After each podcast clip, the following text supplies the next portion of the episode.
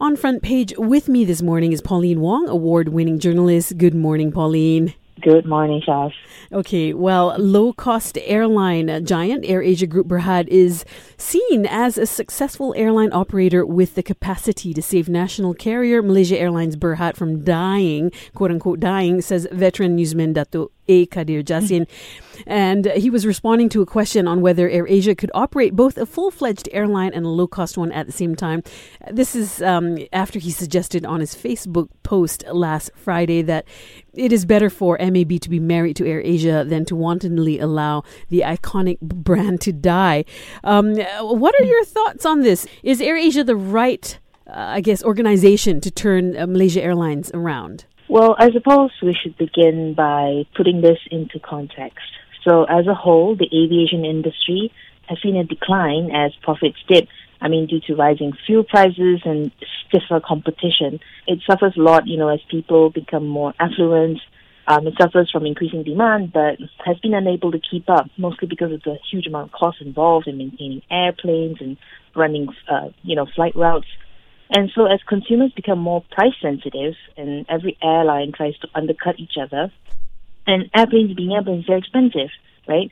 You know, they're expensive to maintain, mm-hmm. operate, and fly. And so it is in this context that now Malaysia, Malaysia Airlines finds itself, right? But the problem with Malaysia Airlines isn't as simple as getting Tony Fernandes to rescue it. Right. I mean, we've had CEOs come and try, right? Peter Bellew, I hope I'm saying his mm-hmm. name correctly. He, he tried to, um, but he resigned and much earlier than expected because he could not turn it around. So I think Malaysia Airlines needs to stop hoping that high profile individuals will come in and rescue it. Instead, it should start thinking about its internal structure, take a hard look at itself, and identify where its inefficiencies are end the mismanagement because we've known of the mismanagement yes. for a number of years. You know, it needs to massively cut director salaries and at the same time raise morale of staff. You know, I've had experiences with Malaysia Airlines where they don't seem very motivated, mm-hmm. especially ground staff. Right. I mean, every respect to Kadir Jasin, I think he's absolutely on point about not letting Malaysia Airlines as our national carrier die it's not enough to bank the reputation and the future of Malaysia's carrier mm-hmm. on one individual. It has to be concerted. It has to be right. a government-private effort. Okay, now coming back to AirAsia, yeah. have they indicated any interest in kind of taking over Malaysia Airlines? I well, you have to ask Tony Fernandes for that. oh, you've not heard anything then? Uh, no, I have not. But I'm sure if he is interested, we'll hear about it on his Twitter. okay. Um, what are your thoughts? Should Malaysia let go of our national carrier? Oh, I I would be very sorry if we did. Very sorry mm-hmm. indeed. I definitely don't want to see it shut down. But I mean, they can't waffle about anymore. You know what I mean? Um, the hard truth is that it needs a massive overhaul you know, and it's not enough to just get one CEO and come and it's it's not a silver bullet. It's not a mm-hmm. a one man can solve it all kind of thing. It has to be concerted. It has to be everybody who's actually all stakeholders you know, actually be involved in saving it. Or, you know, the reality is it could get shut down. All right. Well, when we come back, we'll take a look at the uh, Kuala Lumpur High Court dismissing an application from uh, Datuk Sri Najib Razak for him to attend Parliament. That was yesterday. Um, that's up next here on Lite. With me on front page this morning's Pauline Wong, award winning journalist. Let's take a look at this um, next headline. Court rejects Datuk Sri Najib Razak's bid for a day off to attend Parliament. His lawyer, Muhammad Shafee Abdullah, had applied to the judge for deferment as it was critical that the accused be present at yesterday's sitting to vote on the issue of mandatory declaration of assets for MPs. And we know how that day in Parliament went. So, Pauline, as an MP, I mean, should you be given a day off to attend? In Parliament if you are, you know, you've got bigger, I guess, uh, issues to sort out? I'm always a little skeptical about this. Let's just point out the obvious here. Mm-hmm. I think we all know Najib's poor record of attendance in Parliament. Well, yeah, exactly. I think that no one, yeah, no one's going to deny that he is out of Parliament. He's missing from Parliament more often than he is in it. Mm-hmm. Um, while he was Prime Minister, of course, we there was some leeway given, understandably, as he is Prime Minister. But let's just put it out there. He did, after all, uh, famously, too much criticism, take off to play golf with Obama back in uh, 2014 during the uh, nation's worst flooding crisis in Kelantan. Mm-hmm. So, f- for me personally, for him to suddenly want to attend Parliament because it's super crucial, while he's facing a trial for the alleged mismanagement of billions of taxpayer money. Mm-hmm. Hmm, I think it flies in the face of common decency, if you ask me. right. Okay. Well, there's been an update, as we all know. I mean, we're all following uh, what's going on in Parliament uh, pretty closely, and I guess Parliament has unanimously approved Yeah. making MPs declare assets despite the heavy resistance. Um, did you manage to have a look at the reports coming out yesterday? So, as far as I have been reading, they've actually approved to table the motion Mm-hmm. to pave the way for mandatory declaration of assets. Right. So the the actual law has not been debated yet, as far as I'm reading. What would the repercussions be for MPs who are non-compliant? I think that really depends on what they t- what they pass. Um, if it should come to pass, it depends on what they pass in Parliament, right? What the um, what the penalties are if they don't. But let's let's let's backtrack a little bit, and I might skirt on ruffling a few feathers here. But we all know that many MPs on both sides of the divide would feel very uncomfortable if, you know, asset declaration were passed and made Uh-huh. compulsory. I'm of a, I'm of the opinion that, you know, any vote on asset declaration would not be very objective as there are far too many vested interests. Yes. I am, however, heartened by the fact that the motion to even table it, Mhm. you know, um, has been passed. I think um, any refusal to allow this to be debated in Parliament would look really bad on the Pakatan Harapan government because that was what they won the elections on. Yes. So they have to. But let's be real here. I think there are too many vested interests, and whether or not it actually becomes law remains anyone's guess. And with the resistance that you'll find from the current opposition, you know, it may or may not come to pass. All right. Well, coming up, U.S. North Korea, the Trump and Kim uh, meeting. Uh, we'll be taking a look at that story next here on Lite. On front page with me this morning, uh, Pauline Wong, award winning journalist. Let's take a look at the historic meeting between Donald Trump and um, North Korean chairman Kim Jong un. They, uh, you know, this is pretty uh, cool TV. leaders posing for handshakes before talking for nearly an hour in the heavily fortified DMZ. Both countries have agreed to set up terms to resume stalled nuclear talks. Pauline, what does this mean for the relationship between U.S. and North Korea? After all, you know, this is the third time these two leaders have met. I think I would start by saying I'm no expert in geopolitics, right? So I really can't add much more than a layman's perspective on this. Mhm.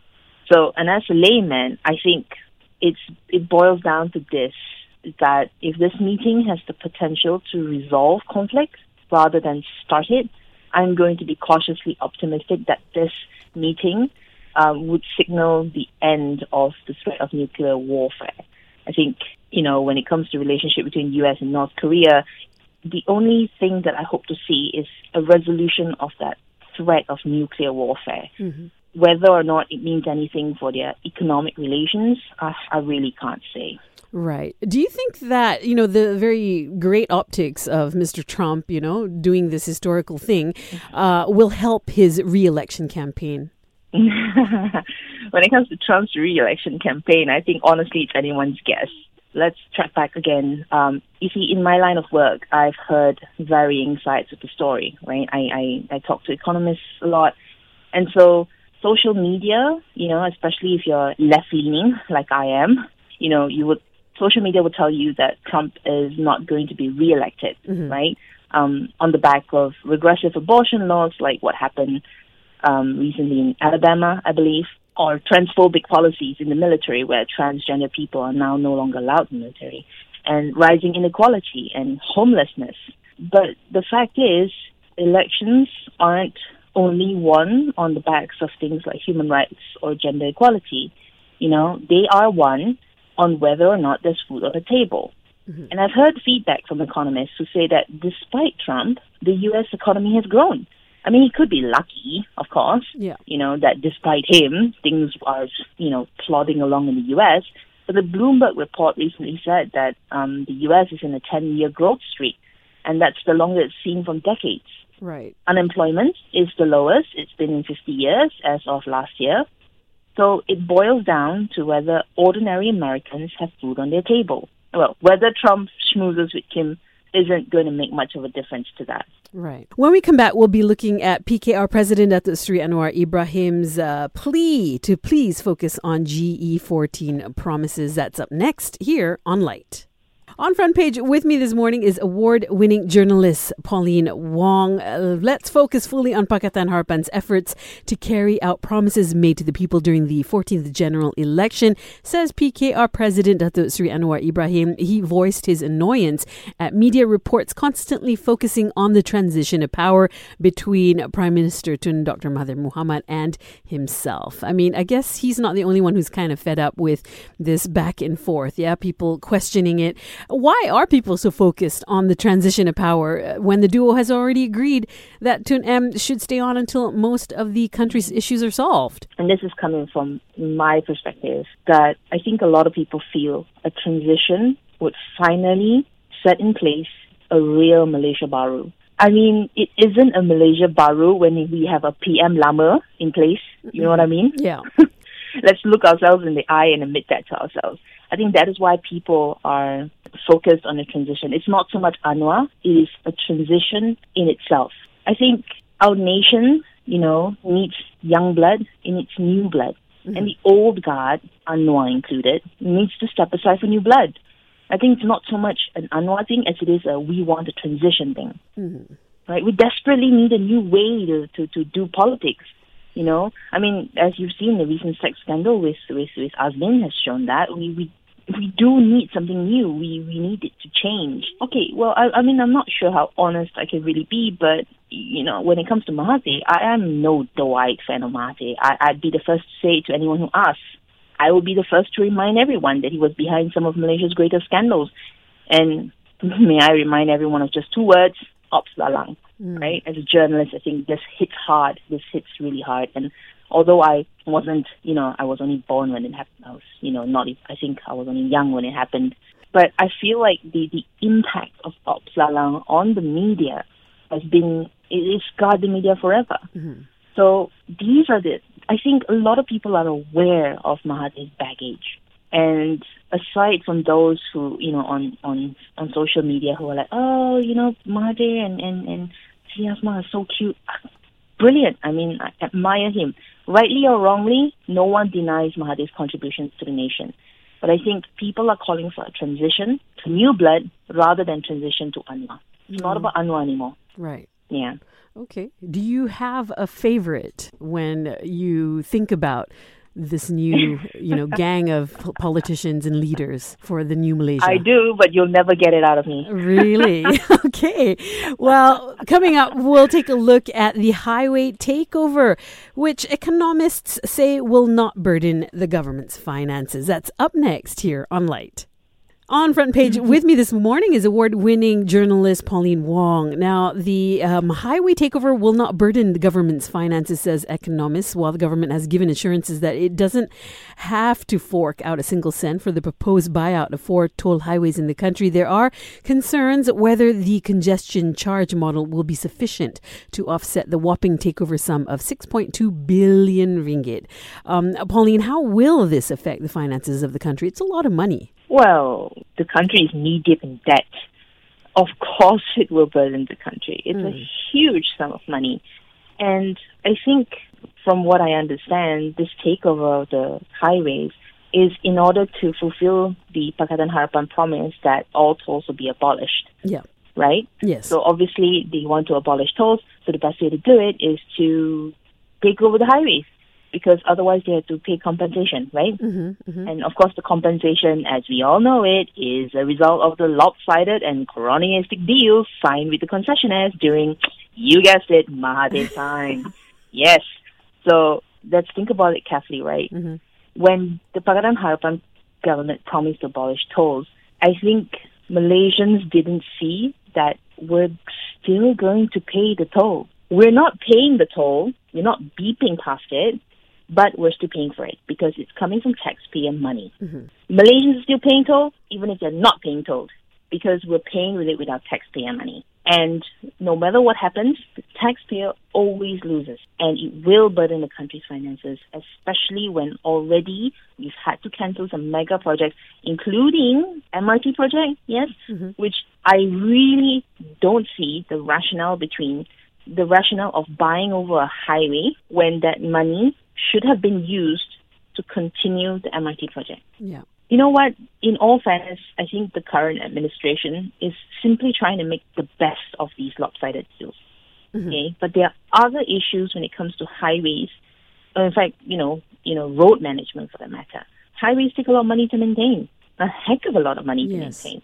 Who will maintain it if not the government once they buy it back? So if I understood it correctly, the tolls were aimed to one, make up back for the money that the concessions, you know, uh, spent on building those highways, right? Because it was all part of the whole public-private partnership thing that, you know, the government had going on where private companies and concessions built the highways and then they maintain it for the government because the government, you know, it was, it was one of those things that happened in the 90s. It was popular that way, right? Yeah. So it takes a lot of money to maintain. So the toll was meant to, one, maintain the, maintain the highways, to make up back the money that the, the company, the concessions spent on building it. And if they don't charge the toll, which is used to maintain the highway, will the highway be maintained? right? Will there be roadworks? Will there be repairs? So if the government has taken over it for a huge sum of money, but then it's run out of money to maintain it, can you imagine what will happen? Yeah. You know, God forbid it collapses or something cracks. So there is more than just oh, let's take over the toll and let's, you know, abolish tolls. There is more to consider than just that. All right. Well, you've made some very valid points, Pauline. Thank you very much for joining me this morning, Pauline. Thank you for having me. Pauline Wong, award winning journalist.